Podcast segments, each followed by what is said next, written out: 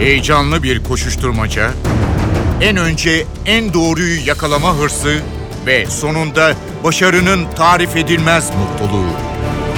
Manşetlerin perde arkası, habercilerin bilinmeyen öyküleri muhabirden de. Muhabirden şimdi başlıyor.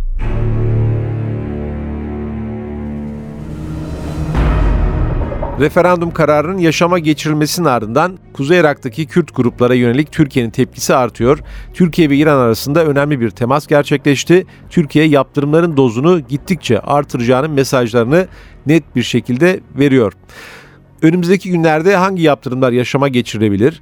Kuzey Irak'taki Kürt grupların bu yaptırımlardan ne ölçüde etkileneceği ve Kürt grupların böyle bir bağımsız devlet kurma çabalarının Orta Doğu'daki diğer ülkeleri nasıl etkileyeceği konularına yakından bakmak gerekiyor. Tüm bu konuları Hürriyet Gazetesi Ankara temsilci yardımcısı Uğur Ergan'la konuşacağız. Muhabirden başlıyor. Ben Kemal Yurteri.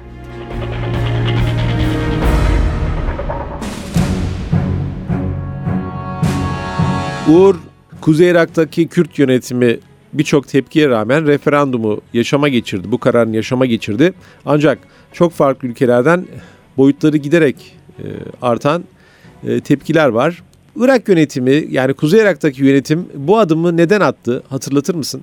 En önemli nedeni Kuzey Irak'ta çıkan e, petrol satışından elde edilen gelirin Kuzey Irak yönetimine e, yine yönetimin istediği düzeyde verilmemesi. Yani Bağdat merkezi yönetiminin e, Kuzey Irak'a e, istediği oranda e, parayı aktarmaması.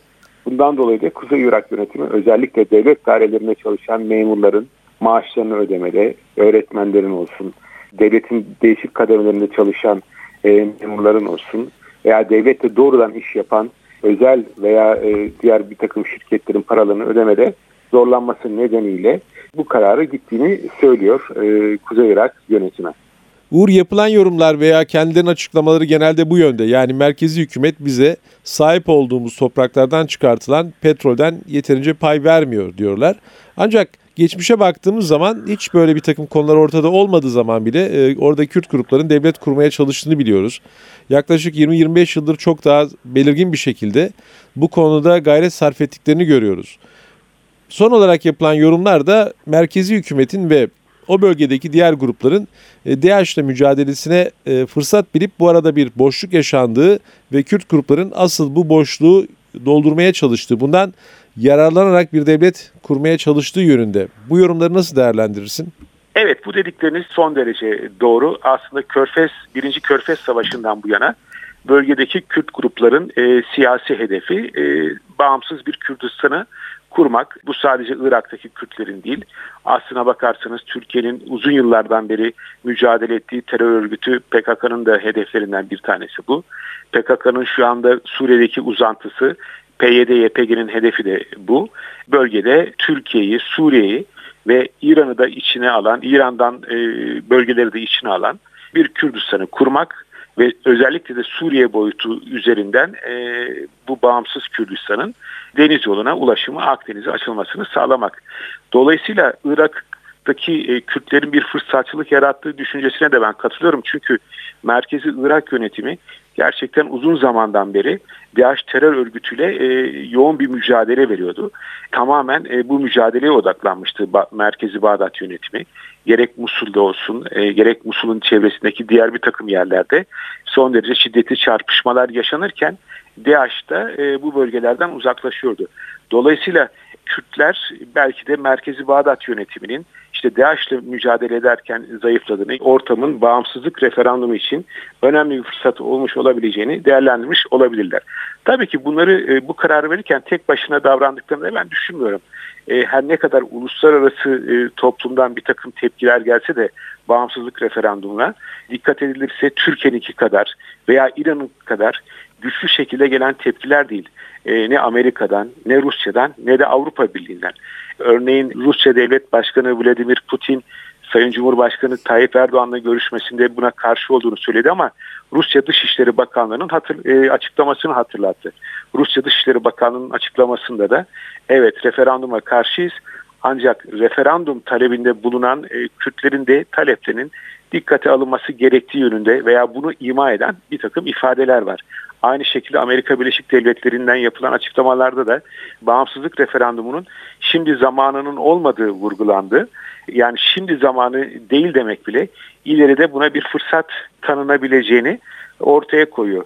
O yapılan açıklamada yani Washington'un açıklamasına dikkate değer bir konuda yine bölgedeki taraflara tamam referandum yapıldı biz buna karşıyız ancak buna karşı özellikle bölge ülkelerinin bir güç kullanmaması yönünde de ciddi uyarıları vardı. Dolayısıyla Kürtler de bunu e, bence iyi bir şekilde değerlendirdiler. Ha bunda başarılı olabilirler mi olamazlar mı onu tabii ki ileriki zamanlar gösterecek. Yine de bence belirleyici olan e, ülkeler Türkiye ve İran olacaktır.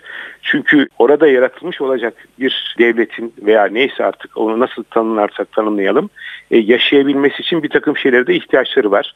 E, bu ihtiyaçların ortadan kalması halinde ben çok fazla e, bir ilerleme kaydedeceklerini düşünmüyorum. Bunlar da nedir? İşte sınır kapılarından yapılan ticaret, ulaşımın sağlanması ki bu her iki konuda da Türkiye'nin sert önlemlere başvuracağını zaten e, devletin en üst zirvesi açıklamış durumda. Bunlar da yavaş yavaş hayata geçiriliyor. Uğur Türkiye yaptırımların dozunu gittikçe artıracağının mesajını verdi. Önümüzdeki günlerde muhtemelen Habur sınır kapısı da kapatılacak. E, hava sahası zaten e, tamamen kontrol altına almış durumda. Türkiye kendi uçuşlarını kapattı ama belki farklı yerlerden gelen uçuşlara da bu hava sahası kapatılacak. Kürt gruplar muhtemelen bunun hesabını daha önceden yapmışlardır. E, sence nasıl bir çıkış noktası bulabilirler e, veya kendi varlıklarını sürdürme konusunda e, yeni kanallar oluşturabilirler mi? Valla bu referandum işte dikkat edilirse en fazla e, desteği veren e, ülke İsrail herhalde e, İsrail'le yakın bir işbirliği içerisinde bunun nasıl ne şekilde e, aşılabileceğine dair bir takım görüşmeleri e, olmuştur diye düşünüyorum. Ancak haritayı şöyle gözümüzün önüne getirdiğimiz zaman e, İran bu işe karşı, Türkiye bu işe karşı, e, Suriye'deki zaten e, durum ortada. E, merkezi Bağdat yönetimi karşı. Yani çok fazla dışarı çıkabilecek bir e, yolları yok.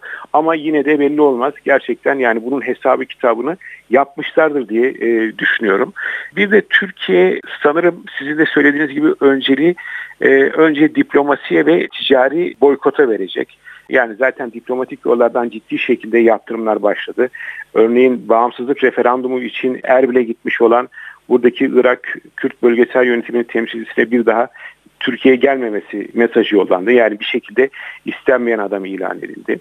Ee, hiçbir şekilde artık Erbil yönetimiyle doğrudan ilişkiye girilmiyor. Tek muhatap Bağdat yönetimi. Ama işte Bağdat'ı Erbil yönetimi kale alıyor mu? Ee, orada bir soru işareti var. Şimdi düşünsenize yani Habur sınır kapısını biz kapattık tamam. E, Türkiye'den gidecek olan bir sürü de e, oraya tırlarla götürülecek mallar var.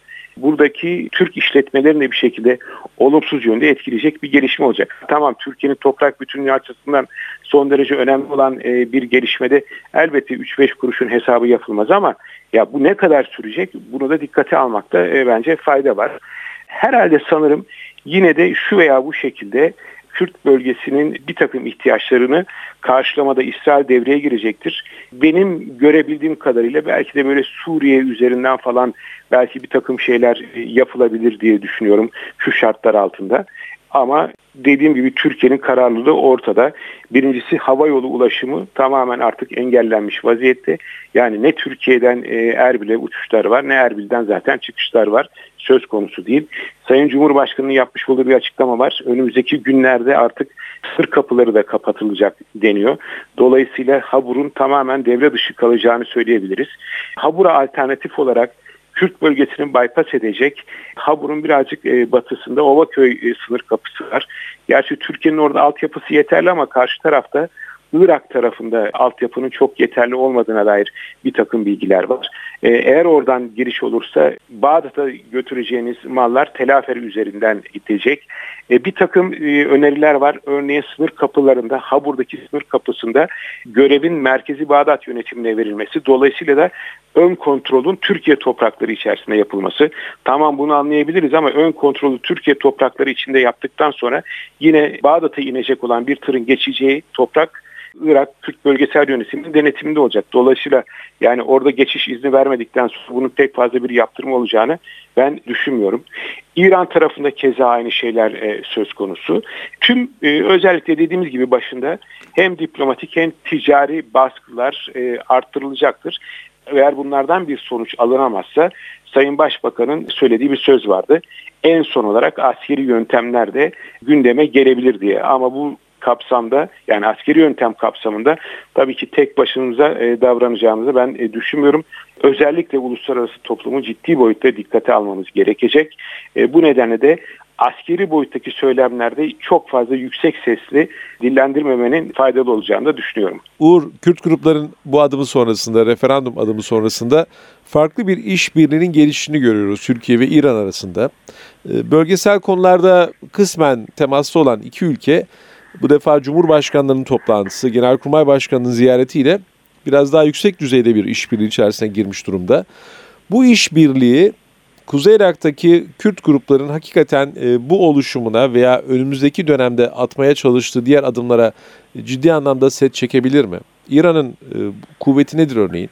Yani söylediğiniz gibi dikkat çekici gelişmeler bunlar. 1979 İran'daki İslam devriminden bu yana ilk kez e, bir Türk Genelkurmay Başkanı e, Tahran'a gitti. E, hem Tahran'daki karşıtıyla görüştü hem de Cumhurbaşkanı ile görüştü hem de Milli Savunma Bakanı ile görüştü. Diğer e, ruhani liderlerle de bir araya geldi. Aynı şekilde e, Sayın Cumhurbaşkanı da Tahran ziyareti vardı. Şimdi şöyle Kuzey Irak sınırları içerisinde oluşacak bir Kürt devleti ve buna verilecek olan Batı toplumundan ki ben buna e, gerçekten inanıyorum el altından da olsa ciddi bir yapılan plan da bu zaten. Verilecek destek de orada oluşturulacak bir bağımsız Kürdistan Türkiye İran ve Suriye'nin toprak bütününü ciddi şekilde tehlikeye sokacaktır. Çünkü orasını bir ciddi çekim merkezi haline getirecekler. Dolayısıyla hem Türkiye'de hem İran'da yaşayan Kürt kökenleri Aa bak görüyor musun orada çok güzel bir devlet oluşturuldu. Biz niye buna katılmayalım? Biz niye buradaki topraklarımızla birlikte oraya katılmayalım diye bir düşünceye kapılacaklardır ve dolayısıyla Türkiye'nin her şeyden önce sınır güvenliği, iç güvenliği, toprak bütünlüğü ciddi şekilde tehlikeye düşecektir. E bunu İran da görüyor. Dolayısıyla iki devletin bu konuda askeri alanda işbirliği yapması son derece normal. Benim anladığım kadarıyla sadece bu askeri işbirliği işte sınır güvenliği veya kaçakçılığa karşı önlem, teröre karşı terörle mücadelede daha etkin kapsamda kalmayacak. Sizin de ifade ettiğiniz gibi o bölgede bir Kürt devletinin oluşturulmasına karşı ciddi bir boyuta gidecektir. Ama bu nasıl olacaktır ileriki aşamalarda? Onu şimdiden bir şey söyleyebilmek mümkün değil. Çünkü Amerika Birleşik Devletleri gibi bir gücü de dikkate almak zorundasınız. Neden? Çünkü Trump yönetimiyle şu anda Tahran yönetimi arasında ciddi bir sorun var. Yani Trump'ın Amerika'da iktidara gelmesinden sonra İran'a bakış açısı ciddi şekilde değişti. E, dolayısıyla siz şimdi İran'la işbirliği yaparken ortada da Amerika var. Siz işbirliği yaptığınızdan dolayı bir şekilde Amerika'yı da karşınıza almış durumda olacaksınız. Aynı şekilde Rusya. Keza Rusya'da e, tamam biz mesela diyoruz ki petrol almayalım, vanaları kapatalım. Ama Putin'i dinlediğiniz zaman hemen öyle doğrudan Ankara'nın tezine e, uygun bir davranış gelmiyor kendisinden. Anladığım kadarıyla hem siyasi boyutta hem askeri boyutta hem ticari boyutta önümüzdeki günlerde o bölgede bir bağımsız Kürt devletinin kurulmaması için ve kurulması için çok ciddi şekilde satranç oynamaya devam edecektir. Umarım ki bu satranç oyunu da kazanan bizim tarafımız olur. Yani orada bir Kürt devletinin oluşturulmasına karşı çıkan grup içerisinde yer alan Türkiye kazansın. E, ama dediğim gibi dış dünyadan her biz her ne kadar referanduma karşıyız diye açıklamalar gelse de el altından verilen mesajların ben o kadar net olduğunu düşünmüyorum. Özellikle Amerika Birleşik Devletleri'nden ve Avrupa Birliği'nden. Dikkat ederseniz zaten Avrupa Birliği de devreye girmeye başladı. Fransa'nın Merkezi Bağdat yönetimi ile Erbil yönetimi arasında belirli bir şekilde pazarlık yapma yapılması için devreye girdiğine dair haberler var. E, bunun karşılığında Bağdat yönetimi ne alacak, Erbil yönetimi ne alacak bunları bilmiyoruz. Çünkü ortada bir pazarlık olacak, bir alver meselesi olacak. E, dolayısıyla da herkes e, kartını hemen birden açmayacak, taleplerini en üst seviyede iletecek. E, artık yine yine bir ortak yol bulunacaktır. Bu Avrupa Birliği'nin ara buluculuk meselesinde de Türkiye'nin ben devre dışı kalmaması gerektiğini düşünenlerdenim. Uğur senin de belirttiğin gibi dengelerin sürekli değiştiği Orta Doğu'da Türkiye'nin karşısına bu kez Kuzey Irak'taki bu Kürt yapılanması da çözülmesi gereken bir problem gibi çıktı. Zaten daha önce yapılan yorumlarda böyle bir Kürt oluşumunun devlet veya e, bağımsız bir yapılanmanın e, orada bir e, vakum yaratacağı ve bölge ülkeleri açısından da ciddi sorun oluşturacağı e, tahminleri yapılıyordu. Kürtlerin buradaki amacı her ne kadar kendi içlerinde bir devlet kurmak veya bir merkezi kendi içlerinde bir yapı oluşturmaksa da e, bölge ülkeleri açısından belki de e, dünyanın diğer ülkelerin istediği e, karmaşayı yaratmaya da hızlı bir şekilde destek olacak gibi görünüyor. Uğur teşekkürler yorumların için kolay gelsin. İyi yayınlar diliyorum.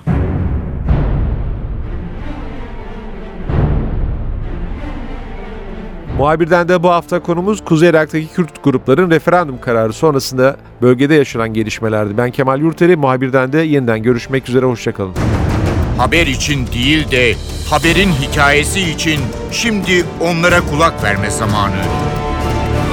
Muhabirden NTV Radyo'da.